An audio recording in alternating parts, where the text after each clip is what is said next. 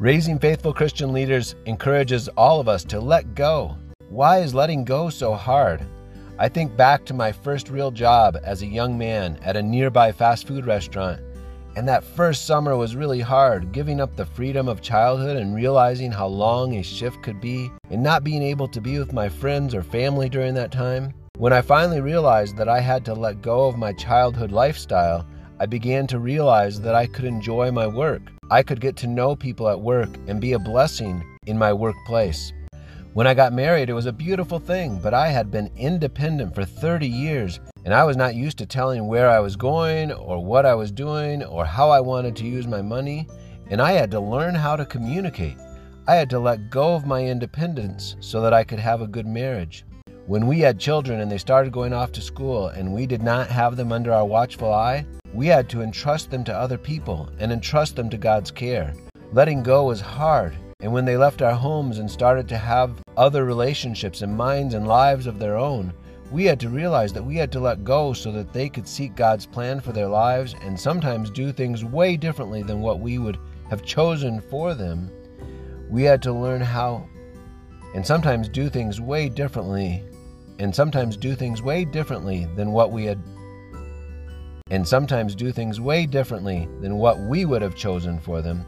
We had to learn how to let go and trust God for them. That process is still an ongoing process. This past Sunday, our pastor preached on forgiveness and the importance of letting go of unforgiveness.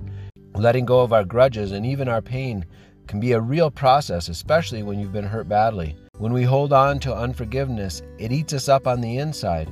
But when we learn how to forgive, we can move on with greater joy. Today, the kind of letting go we are going to talk about is letting go of the things that keep us in bondage. The essential takeaway for our young people this week is that when we let go of the things in our lives that hold us back, then we can run the race and live the life that God has called us to live.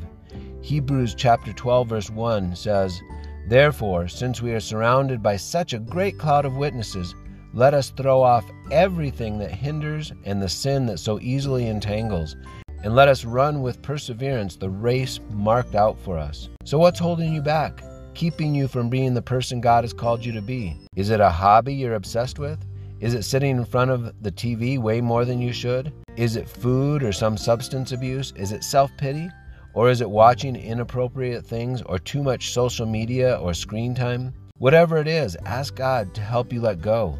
Share this with someone who cares about you and will hold you accountable pray and give it to God. Here is something helpful that I have found in my life. I have found that when I'm trying to make changes, if I try in my own strength, it is difficult and often self defeating.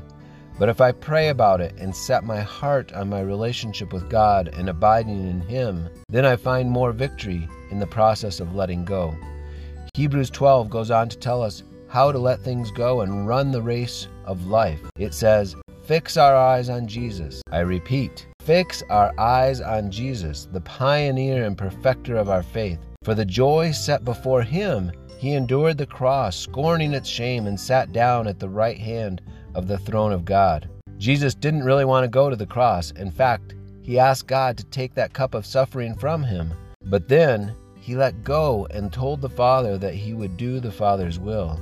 What is stealing your joy and your time and taking away from the life you are called to live? Let's give it to God. Father, we just want to fix our eyes on Jesus. We want to grow in our relationship with Him. Bring to our hearts and minds the things in our lives that we need to let go that are hindering us in our journey with you. And Lord, we lay them at your feet. We ask that you would give us victory in these areas of our lives. And we pray that your name would receive glory and honor. We praise you, Jesus. We thank you for the life that we live in you, with you, for you, for your glory. In your name we pray. Amen.